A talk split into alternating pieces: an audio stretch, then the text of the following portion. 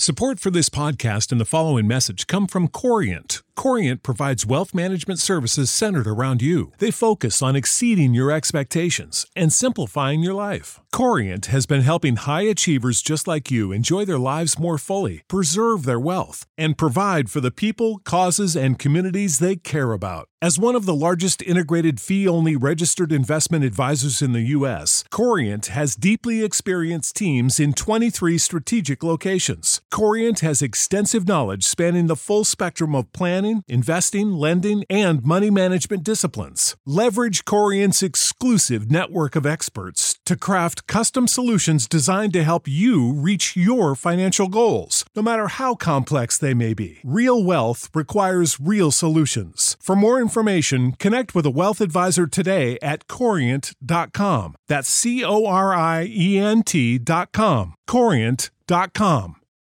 For the ones who work hard to ensure their crew can always go the extra mile, and the ones who get in early so everyone can go home on time, there's Grainger, offering professional grade supplies backed by product experts so you can quickly and easily find what you need. Plus, you can count on access to a committed team ready to go the extra mile for you. Call, clickgrainger.com, or just stop by. Grainger, for the ones who get it done.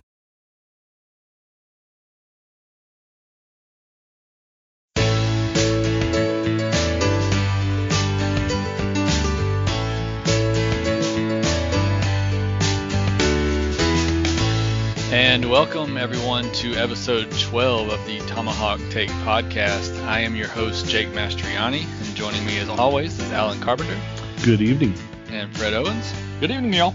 And guys, we are almost a week into spring training games, and the calendar is about to turn to March. And so we're getting closer and closer to opening day. And, you know, I got to say, I'm ready. You know, I was excited about the spring training games getting started. And, you know, again, we're, we're barely a week through, and I'm already excited and, and, ready for the real stuff. But still got just about a month left to go before we start the season on the road in, in Arizona. But it's been been a fun first week of spring training games. Uh, getting to see a lot of new faces out there on the field. And before we get into some more of the newsier items for this week, I wanted to talk about what we've seen on the field so far. I know talking beforehand, uh, I know we all haven't been able to to catch all the games, and not all of them have been on TV. But I think there's a couple of people so far that have stood out to me, at least. Uh, I know spring training stats are meaningless at this point, or really at, at any point, and obviously the results are. But you know, I, I mainly in spring training, I like to see guys that you know we haven't seen before. Uh, I don't care anything about the veterans at this point. Freddie Freeman's going to be starting on opening day. Ronald is going to be there on opening day. I like seeing the the young guys and the prospects. And uh, two guys that I, think have impressed me the most so far are, you know, Shea Langeliers and, and Bryce Ball. Uh, I think they've got a lot of the attention, you know, early in spring training. Uh, Langeliers both with the the arm, the cannon arm catcher, uh, and then he also hit a, a big home run the other day uh, and then Bryce Ball, just a, a behemoth of a, a, man, 24th round draft pick, I believe.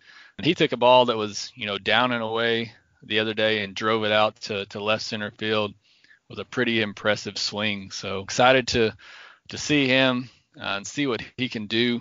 Obviously, I, I don't know what the future is going to hold for him as he's a first baseman. I, but I, if that bat plays like it is or, or has, and you know they'll find a spot for him somewhere, and you know perhaps the DH is here in a couple years, and that kind of takes care of itself. But uh, those are two guys that you know I've really enjoyed seeing early on, and um, have been excited, you know, to see them on the field.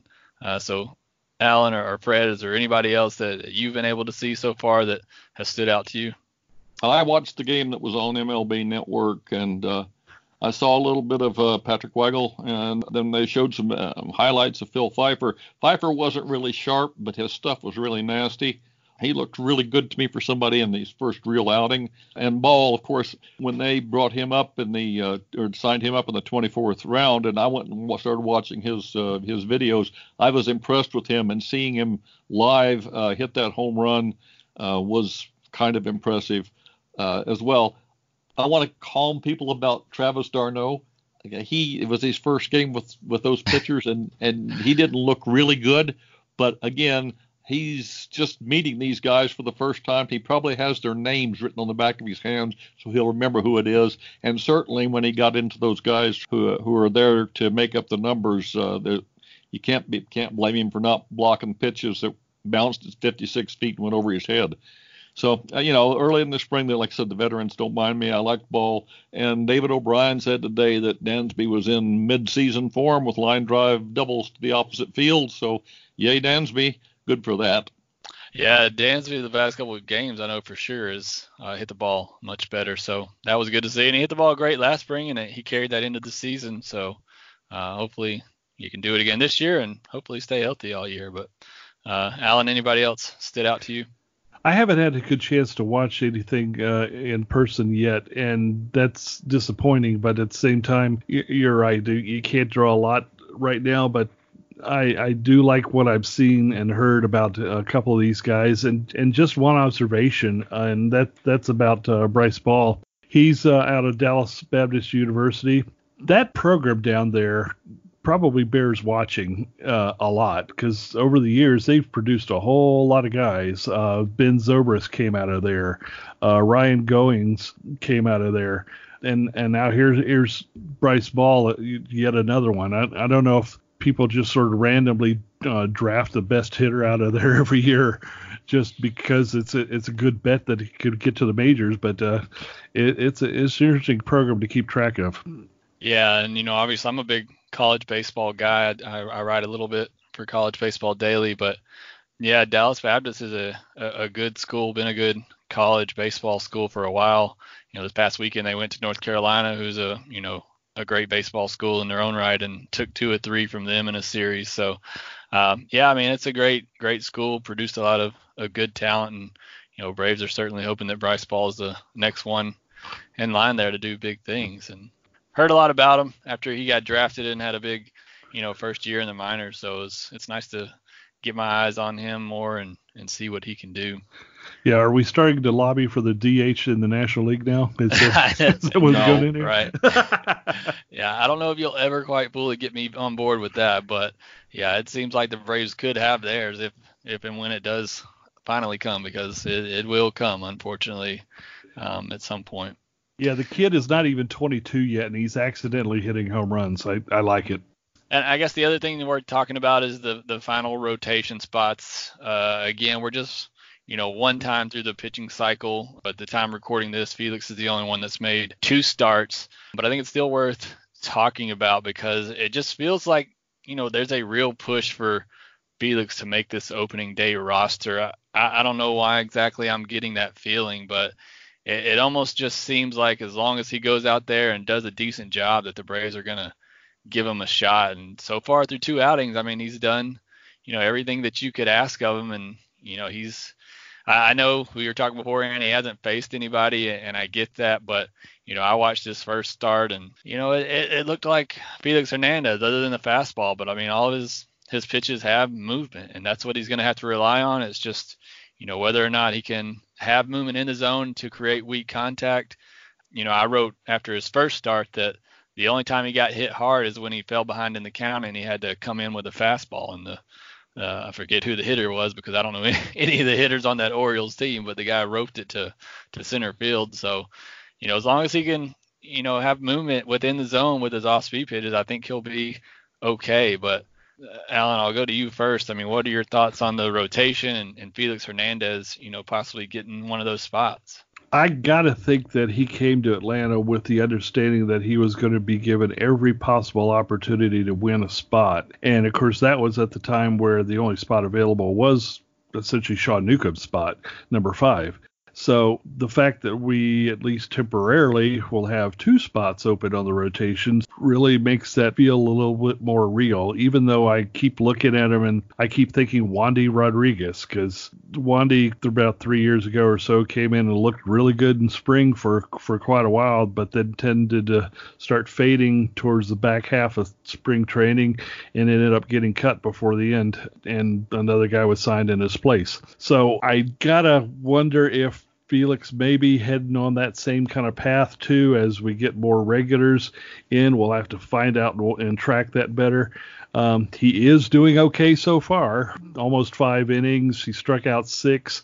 His whip is under one. All that is the, exactly the kind of thing you want to see, especially when he's not exactly facing top competition. But you gotta wonder if it's going to be sustainable. And and you know, all that said, we are talking about the fifth spot in the rotation. He does not have to be a lights out guy. He does not have to be a shutdown guy. He just has to keep the Braves in games.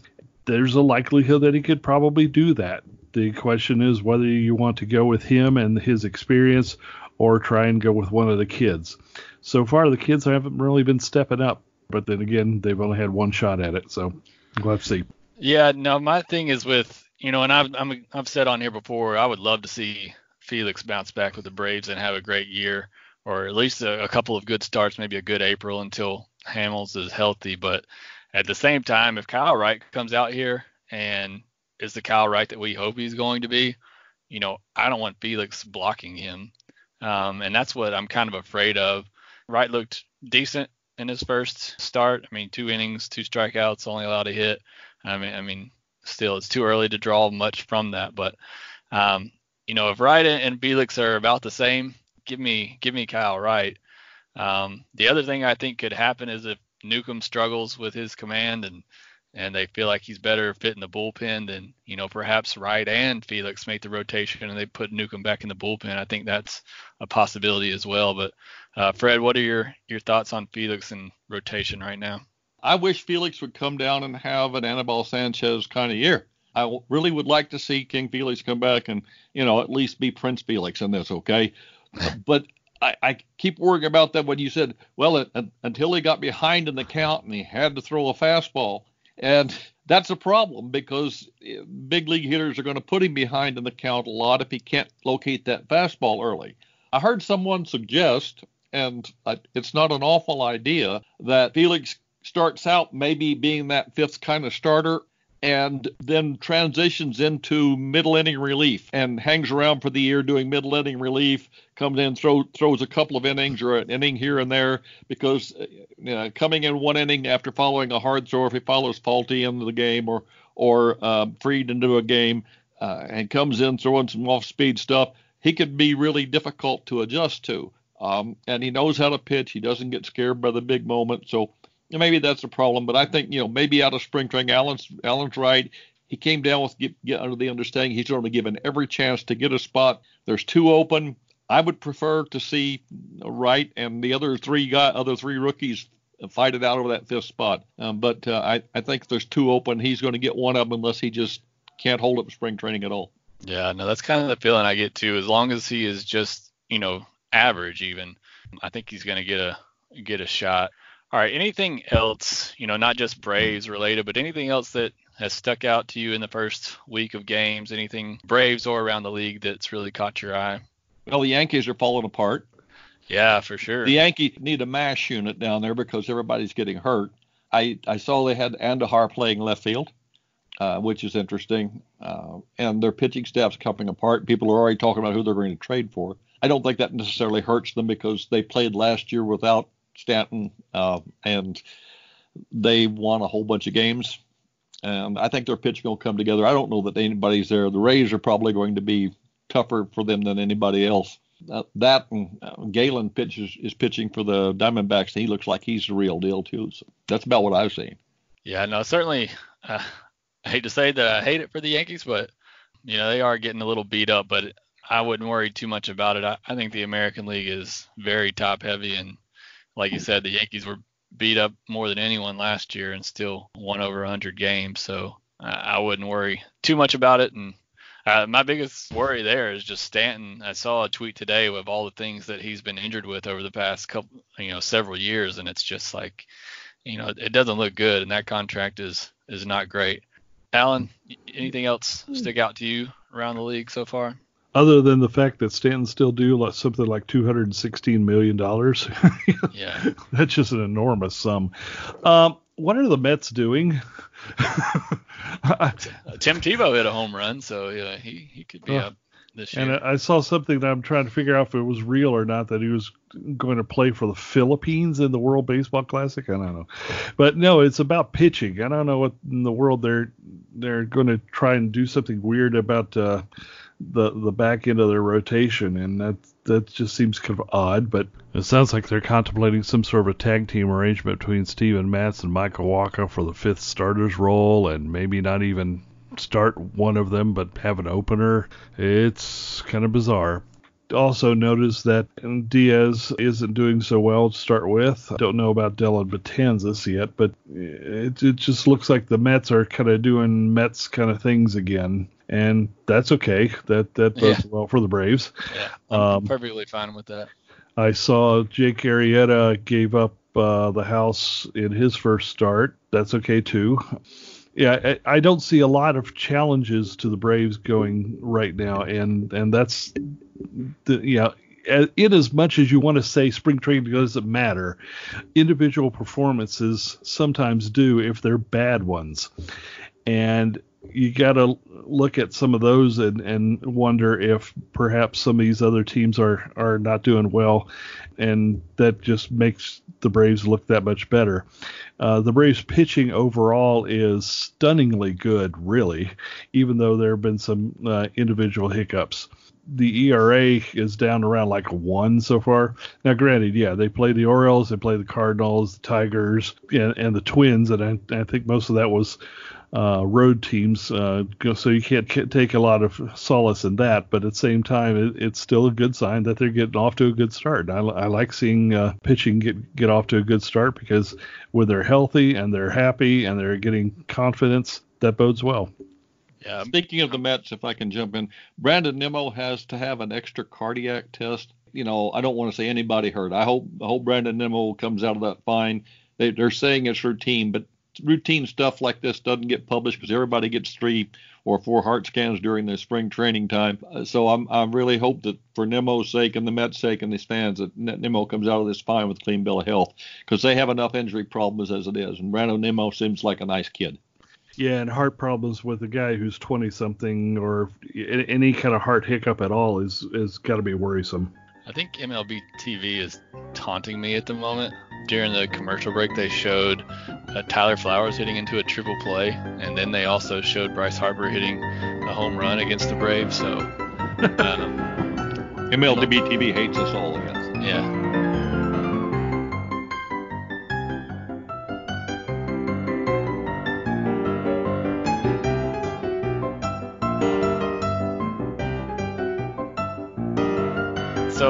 Move into kind of the big topic uh, of this past week, and it's the you know Freddie Freeman news coming out of Jeff Schultz article. First, I think the article came first, talking about what Freddie kind of went through last year uh, to stay on the field.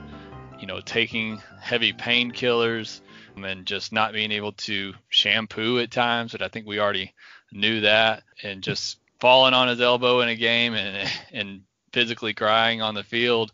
Uh, I mean, it seems like it was a lot worse than you know we thought, and maybe he was letting on. And that was the first part of it. And there's a lot that came out of that. You know, people, you know, calling Freddie a, a drug addict and all of this, and talking about how terrible it was, what he what he put his body through to play last year. And then I don't think it was, you know, a day later that Freddie gets scratched from a game because his elbow's barking. So uh, a lot of Freddie Freeman stuff, you know, this week. And uh, Fred, I'll kind of start with you here. I mean, what is your takeaway from, you know, the article and, and Freddie being hurt? How how concerned are you about uh, the Braves first baseman right now? Well, I think that this uh, soreness in his elbow is is probably scar tissue. The uh, and after surgery, uh, stuff gets stuck together in there. It's got to break loose. I'm not worried about it now. If if it's the last week of spring training, I'm worried. But right now, that doesn't bother me. What does bother me is that this has been going on for years. That he's been taking painkillers for years and didn't get it fixed. That's a problem if you've got the face of your franchise signed for a long time and intending to keep him forever, you don't let him do things to his body that are going to, in the short term, um, maybe win something for you, and in the long term, uh, make him less a player. And I think this is a mistake this is what this is this macho stuff that you've got to play through it because 80% of you is better than 100% of somebody else. No, it's not. It's not if the 80% of you means that later you're only up to you're only 70% of who you used to be. The elbow could have been fixed, should have been fixed years ago. May not have been the same situation. You know, Peter did this done in 2017 when he said it was hurting them too. So why, if you know, why do you do this? I know guys are like that. I just don't think it's a smart idea. I don't think the medical staff should have been giving him all that stuff during the year. If it hurts that bad, get it fixed. Uh, yeah. That's just me, but that's the way I feel about it. Yeah, I think that's a, a big takeaway for me too, is the fact that you know I've, I've heard him say in other places that it's been hurting for you know, he said this is the first time it hasn't hurt in nine years, and I'm like, are you kidding me? You you've been hurting that long and you haven't taken care of it. That to me is you know the, the biggest takeaway in all this, and you know the fact that the the training staff and stuff didn't say, hey, why don't you you know just get this taken care of and in the off season or or even during the season if it's just going to cost you you know a, a month or two. Yeah, that's the most you know thing that's that's harder to understand is why did it take so long for him to to get this taken care of? So uh, I'm with you. I, I don't think you know the the setback that he's having now in spring is that big of a deal. It sounds like he could be back out there next week. Again, we're still in February right now, as you know Anthopoulos said. You know this is no reason to rush him out there. Hitters, especially veteran hitters, don't need more than you know 15, 30 at bats, you know, to get ready for the season. So that I'm not concerned on at all. But yeah, the fact that it's been hurting him for so long and he just, you know, continued to take painkillers to deal with it instead of actually getting surgery done or doing something about it is the most baffling thing uh, to me. So, Alan, I know you wrote something on it the other day, but what what are your kind of thoughts on the whole Freeman situation? Fred spoke it very well, and I am in agreement with him all the way because if yeah, the this 80% of Freeman kind of crap is, you know, it may give him 70% of a career if this kind of thing keeps up. If the if it's chronic, if it continues to come back, he needs to continue to look after his body. And yeah, I want to play too. okay. I can't, but I, I would like to play too if I were on the team. But at some point you have to say no. And painkillers and adrenaline shots and whatever kind of other treatment he was getting. I mean, c- come on, Freddie. Let know when to say no. All right. Please, for the, the sake of you, we'll, we'll manage otherwise. The team will be fine you you you just get yourself healthy and get back to it. But uh, until then, we don't need to have you in the lineup tomorrow. We don't need to have you in the lineup the next day. We need to have you in the lineup when you're 100% again. And that's the reality of it. And I I just hope he starts adhering to that kind of thing because yeah, all these uh, things have been coming out have been kind of scary. Yeah, and it's it's crazy how much the fan base has kind of even turned on him to a degree. I mean, a lot of people were really upset with the way, you know, last year ended.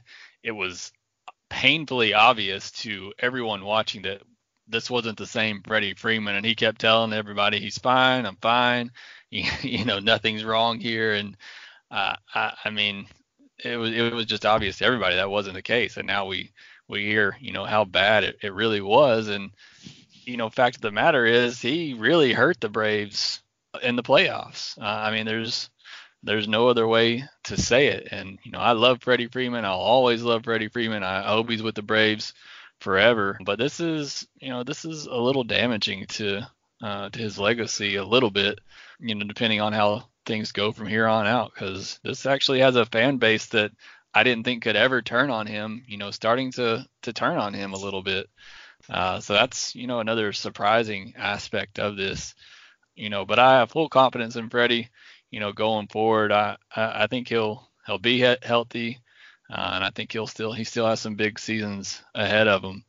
Another thing that I don't think we've talked about or really that I've heard mentioned is the fact that you know he's a he's a free agent after uh, the 2021 season, um, and you have to you have to think the Braves, you know, obviously uh, they want to re re-sign him or extend him. Um, but they have to take into account this whole elbow thing, and if it's going to be a, you know a reoccurring issue, which I don't think it is. Everybody says that you know the doctors have said that this isn't something that should come back up now that it's been cleaned out, but certainly something the Braves will have to be cautious with when you know thinking about extending him. Alan, any any thoughts on that? You think this affects the, the possible extension talks with him at all? Well, I did hear he bought a house or built a house in, in California, Santa Monica, I think it was, and that was a little surprising because yeah he's from out there and and and such, but I thought he was uh, more or less committed to the Atlanta area, so that was a little bit uh, of an interesting little point there that might come into play when when that contract comes up. But I'm still going to take him at his word right now that he wants to be an Atlanta Brave forever, and I hope that he follows through on that. I hope that the Braves follow through on it on his behalf. And the only other thing I'm thinking is here we are with another minor elbow ailment. At least that's what we're being told, and I I got to wonder are they lying to us again? right. Uh, yeah, he wants to play already. He thinks he can get back in the lineup again, as, and it's like, you know, are we doing the same thing again? Yeah, and I get it. It's Freddie Freeman. You want him in the lineup every day. I want him in the lineup every day. But is it really that big of a deal if he starts, you know, 150 or 155 games a year? You know, if that's what it takes to keep him fresh, you know, through the season. I mean, this is at least two years in a row that I can think of where he's really uh, fallen off down the stretch. You know, where he's had MVP seasons going, um, and he just tailed off in the, the last month. So, yeah. you know, maybe it's time for him to to realize, and and I think Snitker and and Anthopoulos, I think maybe they give him too much of a leash on this, and somebody's gonna have to step up and say, you know, you're you're not you're not playing today, and you know, I get it. It's hard to it's hard to do that. It it doesn't make sense to do that. It's Freddie Freeman. If he's healthy, you want him in the lineup. But uh, again, history's kind of shown us that you know, getting a, a couple of days off, you know, here and there can can help you out down the stretch. So, Fred, any other thoughts on that? First of all, I read a little one-line piece the other day in one of the from one of the beat writers that said and the Braves are really hoping Yonder Alonso can be a bench bat. Oh boy. he does not have that reputation, and if they want him on the bench as that 26th man, there's a reason, and it isn't his bat. Now, saying that, the other part of this is also that when you're the reason you get bits floating around in your elbow is that the movement of the ligament across the elbow joint wears them off and cleanouts can sometimes lead to other issues. Uh, you've you've seen we've seen players go in and have their elbow cleaned out a couple of times, and then a year later, year and a half later, they require um, UCL surgery, or they have a problem with the flexor tendon, or they have more bits floating around in there. Elbows um, aren't as bad aren't as bad as shoulders, which have bits floating around in them all the time, but the wear in there that causes those bits, the movement back and forth of the of the UCL and all those muscles across that bone in there wear bits off. It's like sort of rubbing a rope back and forth across a across the board. Eventually, something's going to wear out. Now, I'm not suggesting that's going to happen to Freddie tomorrow or next week, next month or next year, but there is there has to be something out there, someone out there cautioning conservative use of Freddie, smart use of him, rest as as Jake suggested, and and let's get let's extend his life as, as a Brave and in a Braves uniform and as first base as long as we can, and keep him healthy as as healthy as we can as long as we can. Um, but I, I, don't think he's running away from Atlanta. He said he wants to start and finish there. I take him at his word uh, that he wants to start and finish there, and he can afford two houses if he wants. there's there's that. I, I noted also some, and I I wish I could remember the reference that he was going to perhaps be a little more mindful about the throwing he's doing, and that that kind of raised a uh, eyebrow on me as well for the same kind of reason you're talking about there, Fred. I mean, pitchers are not the only guys that get Tommy John surgery. We've we've seen that with catchers. We've seen that with a few infielders here and there. Didi Gregorius being one of those. So any excess throwing can exacerbate that kind of problem. Yeah, no, for sure. And you know, I think we're all on the same page here. I mean, we all love Freddie Freeman. We want him to be a Brave and see him healthy and, and see him with the Braves for the rest of his career. But you know, we obviously, you know, wish the best for him as a person too, and just want to see him healthy and, and not having to rely so much on painkillers just to, to get out there on the field. So best wishes to Freddie. Hope hope that he's okay and hope he's back out there soon.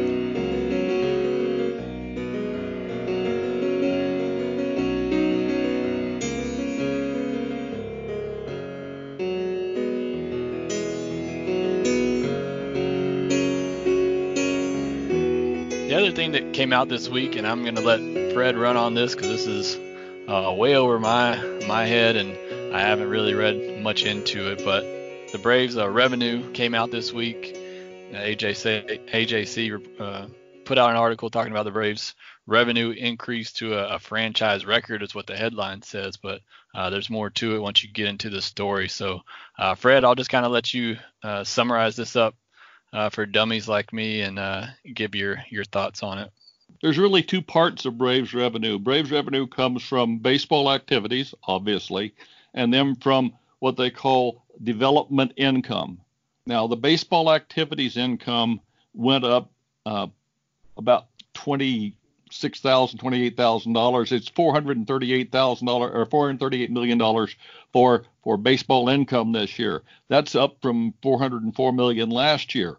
Um, and the reason for that is is really probably the la- the fact that we played five um, uh, postseason games instead of three because the way the the uh, money from the postseason games is distributed, uh, the Braves got like 42.5 percent of each of the extra games uh, gate gate receipts, um, and that could actually be the the money that uh, with the price of tickets and everything that could actually be the money that pushed it from 404 to 438 of course that's that's a guess because we really never know uh, what the actual gate is on any of these uh, any of these games anymore. It's split up such a odd way under the major league rules you know 15% of the commissioner and 60% of the players pool and this that and the other. But the the baseball revenue went up slightly. You had a hundred thousand, just under a hundred thousand more fans over the season than that, and and the Braves own all the concessions, and so they don't pay anybody to manage the concessions now, like a third company.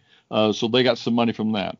The development income uh, is where um, it's it's not as straightforward as it looks on the on the balance sheet.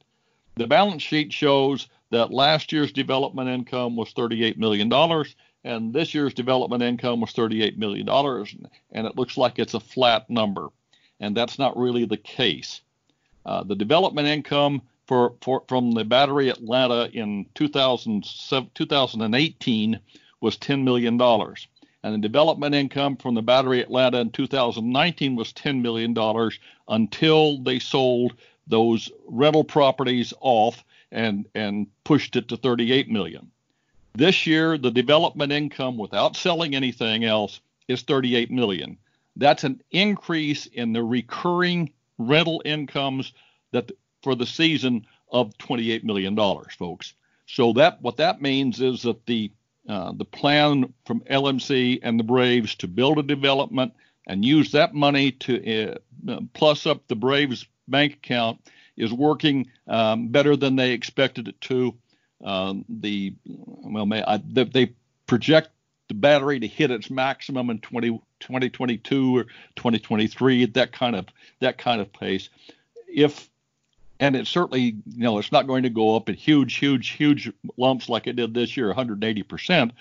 But if you think that if, if it went up 28 million, if they're getting 38 million a year out of the out of the uh, in revenue from the uh, battery, uh, that's going into the Braves bank account, and that's money they used uh, along with the extra money from the postseason and from the increased uh, increased uh, attendance and from the increased stuff with the uh, with the concessions and stuff, and that's what they've used to push the payroll to the point highest point it's ever been. And when you say that you know Liberty Media isn't helping us, that's just simply incorrect because the the methodology behind the battery is being used in all Arlington, where they're building that new ballpark there. If you read the proposal for the Oakland ballpark, it is built exactly around that that idea that hey, we can get more money if we build and own this development area around here, and we can we can um, make ourselves better off for that. Uh, so the idea is good, it's working, and uh, it's uh, it's it's good to see a plan come together. So it's it's just a good product all the way around. LMC have done their part, Braves Holdings have done their part, and uh, as a result, we've got uh, 150 million dollar thereabouts uh, payroll. Yeah, so now that the business portion of the podcast uh, is complete, um, no, but I appreciate uh, Fred going over that. And uh, Fred, I know we'll have an article up in the next couple of days, kind of detailing that even further. So be on the lookout for that let me throw in another little ditty here too. Uh, while they spent about fifty million dollars over budget on the new spring facility in Northport, that's now done and it's paid for. So that's another expense that they don't have to deal with either. So, in, in terms of the indebtedness, they've still got to continue finish paying off the construction costs of the stadium and the battery, but that that's at least one more yeah, they're they're they're done with the construction now, so they can just deal with reaping of the revenues, and that's going to help in the long term as well. Third phase of the battery is still underway. Uh, okay. And there's there's some there's going to be some uh, borrowing against that.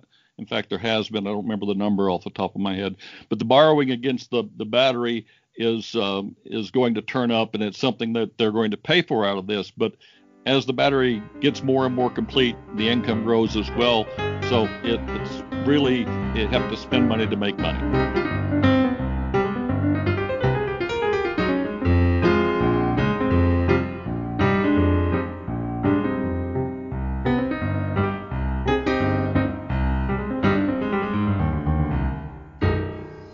Let's get let's uh finish it off here with a little more uh, baseball talk. Uh, and this uh, is an interview that Alex Anthopoulos had on uh, Mad Dog. Uh, and I didn't get a chance to listen to this, so I'll, I'll send it back to Fred. But uh, apparently, uh, Anthopoulos was talking about you know third base uh, options and the the battle there with Riley and Camargo. So Fred, I'll let you kind of kick us off on what Anthopoulos had to say on the Mad on Mad Dogs radio show. Well, the, the, the interview, most of the interview is fairly the innocuous stuff. You know, how's Cole Hamels going to do? Who's going to be your fifth spot, fifth starter? And it was all pretty much what we said. Well, they're going. This will all work it out. We're not worried about Hamels. Uh, yeah, I'm glad I have a new contract and all that. The one thing that caught my ear as I was trying to eat lunch and watch this was Mad Dog asked him about the third base situation. He said, "No, you've been asked about this a hundred times, so tell me about third base there for a minute." And and Anthopoulos said, well, you know, we have uh, nobody can replace Josh Donaldson because he's one of the, the well, he said he's probably the number one third baseman in the game. I think that's a serious overstatement, but he's right in that uh, replacing the edge and the leadership and the defense and the bat with Donaldson can't be done with one person the way the team is set up. And then he said, so we're looking at a combination of Camargo and Riley. Uh, Camargo had a really good 2018. Uh, Riley showed what he could do when he came up uh, initially. So we're looking for a real good combination of there.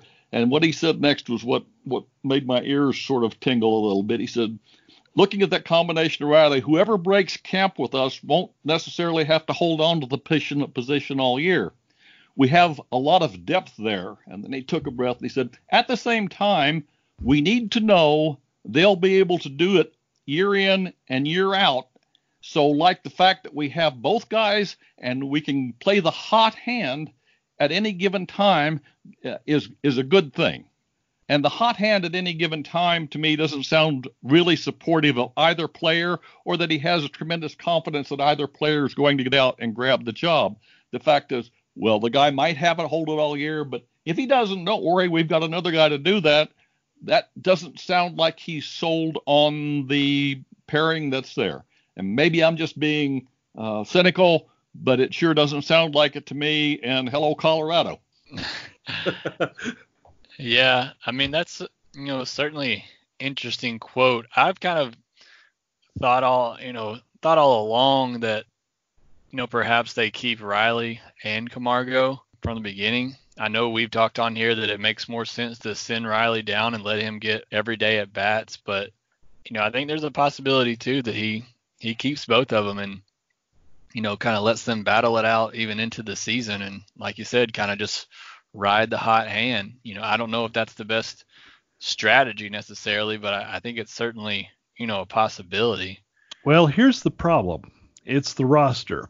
We're already talking about uh, Felix Hernandez perhaps being the, the, fifth starter. He's not on the roster. We've already been talking about Yonder Alonso maybe being a bench bat. He's not on the roster. If you're talking about both Camargo and Riley, there's some more roster spots. Now, while they're both on the 40 man roster, you can't put all those guys on the 26 man roster. So if you start having to add guys to the 40, you're going to have to take guys off the 40 because right now it's full. If you start adding more and more guys to the 26, somebody's got to come off of that as well. And and some of these guys don't have options. So you're you're going to create very quickly a big roster crunch if all these things were to come to pass. I don't think he can keep both Riley and Camargo up in the majors, not simultaneously, and that it's precisely for that kind of reason. So yeah, I this plan to do third base this way has always been the last resort. Donaldson was supposed to be the answer. There may have been other possible answers that were along the way that we'd never heard about or or didn't get any uh, substantial rumors on, but this was always supposed to be the last option, and I don't think he's got confidence in it because this is back to the clarity and surety kind of a uh, a thing that was being preached all off season. This isn't that. I don't think he has that kind of confidence that they're ready to take the reins on the third base job and keep it year after year. If that's the case, then yeah, Fred picked up on something, and I think Anthopoulos probably slipped in in the way he was saying it. And I do think it he's sending a signal that uh, perhaps there might be something brewing. Probably not yet because I think that the luxury tax is going to be a consideration. But yeah, by midseason, uh, it's entirely possible we might be looking at an Arenado, and that would make perfectly good sense for to have somebody else who's offensively minded and defensively minded, of course, to help take down the Dodgers in the postseason. Yeah, I think I've gone on record as saying before, you know, if if something doesn't work out, there's there's options out there at third base that he can do during the season. Um, you know, I, I still think we go into the regular season with either Camargo or Riley there. I know we both or, or we all kind of agree that you know Camargo's Camargo's likely the favorite to start there. But again, I, I still think it's possible. I know I know you talk about the roster crunch, but um, you know there's guys that I can I can see cutting and uh, to get both of them on there. And Riley can play the outfield too, as can Camargo. So I mean they both have positional flexibility um, that could make some sense if they did keep both of them on the on the roster. But um, yeah, a little curious the way that you know Anthopoulos phrased that. You know that maybe he doesn't have complete confidence in it. Um, you know, I I honestly haven't seen much of either so far this spring. Camargo looks lighter, uh, or, or, he is um, down a good bit, but you know what that what that means as far as in better results, I'm not sure. Uh, the only thing I can say about Riley in the game that I saw is that he looked, you know, pretty good at third base. Um, you know, so that's a, a positive defensively. Um, but you know, still too early really to to read much into to their results. I think they're both one for seven so far. Um, I think I saw where um, Riley hasn't struck out yet, but he also hasn't walked yet.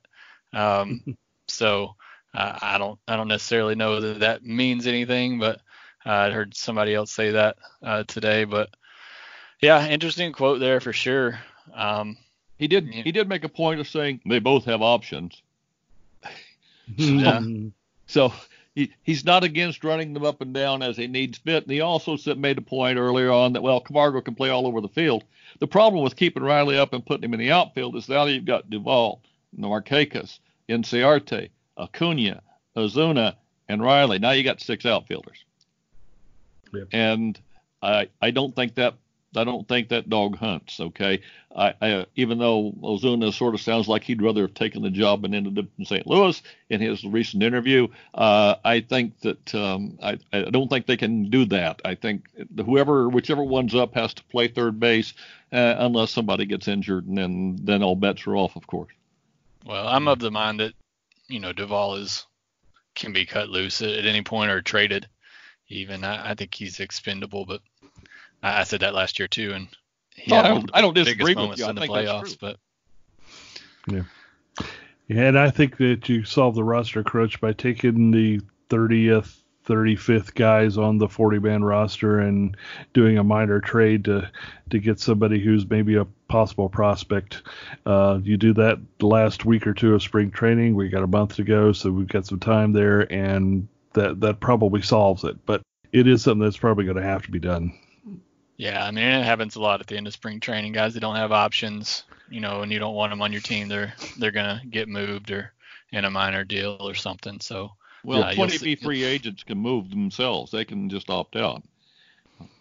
right. Yeah.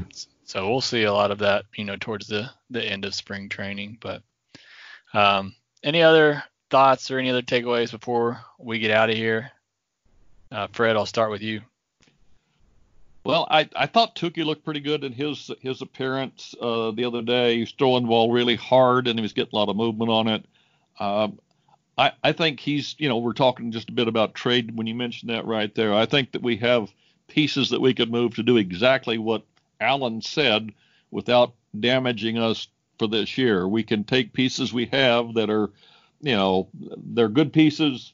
They just don't quite fit with us, and we can get them to people who have need pieces that fit now, but have things that can sit in our system and, and help fill that gap in our system. But we're going to have all these good players graduating, and there's going to be a hole there in that system if we don't fill it up somehow. And uh, the way to do that is, of course, as Alan just said, take the pieces that don't quite fit and find people who have got pieces that, you know, are two or three, four years farther away than they want, but do fit in our system. So I think that, you know, you're going to see some of that. I don't know when it's going to happen. Um, I love Touki. I've always liked that big curveball and, and the way he approaches the game and his his attitude. But I'm not sure he breaks into anything uh, for us this year. And uh, I, I think he needs to pitch. You know, I don't know what more he learns at the next level, and that makes him primary target for me. Uh, and and you know maybe maybe a couple of the other guys too. Yeah, I wrote about the Touki outing the other day. He he looked all over the place to me for a lot of his outing, and then all of a sudden, the last batter he faced, he just carved him up with uh, the breaking pitches that just show you, you know, how good he can be um, when he he's got it all going. But I, I kind of agree with you, Fred. I think he's at the point now where it's he almost needs a change of scenery. Um, he's not going to get regular starts at the big league level unless you know a couple of more people get hurt or something. Um, so you know he he's an obvious you know trade candidate if a move is to be made. But uh, Alan, any other thoughts from you or what you're looking forward to see in the the rest of spring training? I just want to see everybody stay healthy. I want to see uh, good performances. We don't need to win the games per se, but I'd like to to see everybody continue to get their work in, get their timing going, and and get ready to hit the ground running in, on March 26th. Yeah, no, absolutely. I think health is uh, the biggest thing. Um, you know, going through spring training. Uh, you know, I'm looking forward to this this next week. We'll get to see all the starting pitchers. You know, go through a second time and start to see them get into three or four innings. You know, that's when I think uh, you really can start to to gauge a little bit more of you know where they are. You know, spring training is for the pitchers. You want to see them get ramped up, uh, but most importantly, you want to see them stay healthy. So. Um, you know, by this time next week we talk again, we'll only be three weeks away from from opening day. So uh, it's coming coming up on us, and it'll be here, you know, before we know it. Um, but uh, good dis- discussions today. A lot of uh, good things uh, coming out of Braves camp. a lot of exciting young players. You know, I don't think we really got into Drew Waters or Cristian Pache much.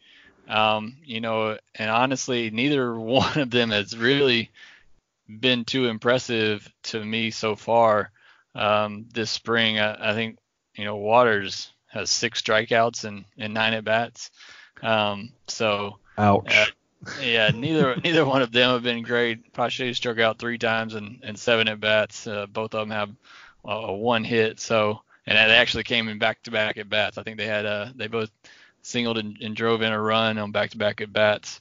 Um, so, you know, those are probably the two biggest names coming into spring training. A lot of people wanted to see, and I don't think either has really done much so far through the first week. But uh, definitely keep an eye on them, you know, going forward. They're they're talented players, and um, you know, I, I think if anything, it just kind of kills any notion that one of them, you know, had sh- uh, an outside shot to make the team, which wasn't likely.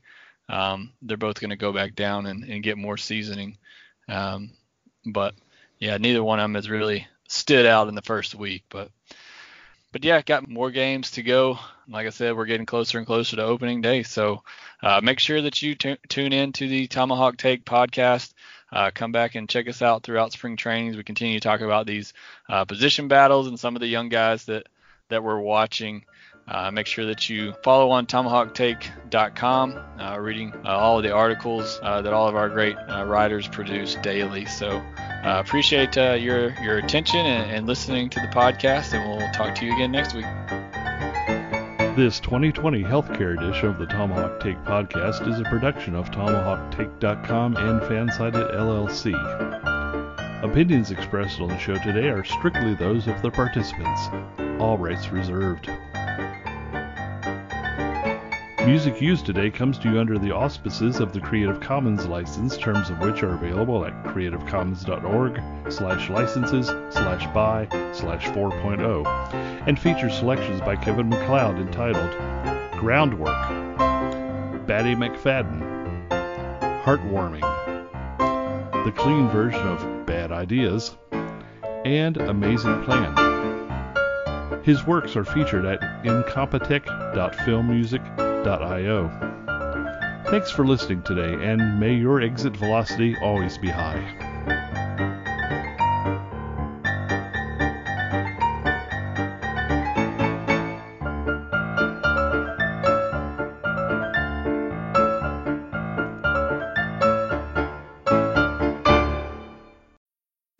Need mealtime inspiration, it's worth shopping Kroger, where you'll find over 30,000 mouthwatering choices that excite your inner foodie. And no matter what tasty choice you make, you'll enjoy our everyday low prices, plus extra ways to save, like digital coupons worth over $600 each week. You can also save up to $1 off per gallon at the pump with fuel points. More savings and more inspiring flavors make shopping Kroger worth it every time. Kroger, fresh for everyone. Fuel restrictions apply.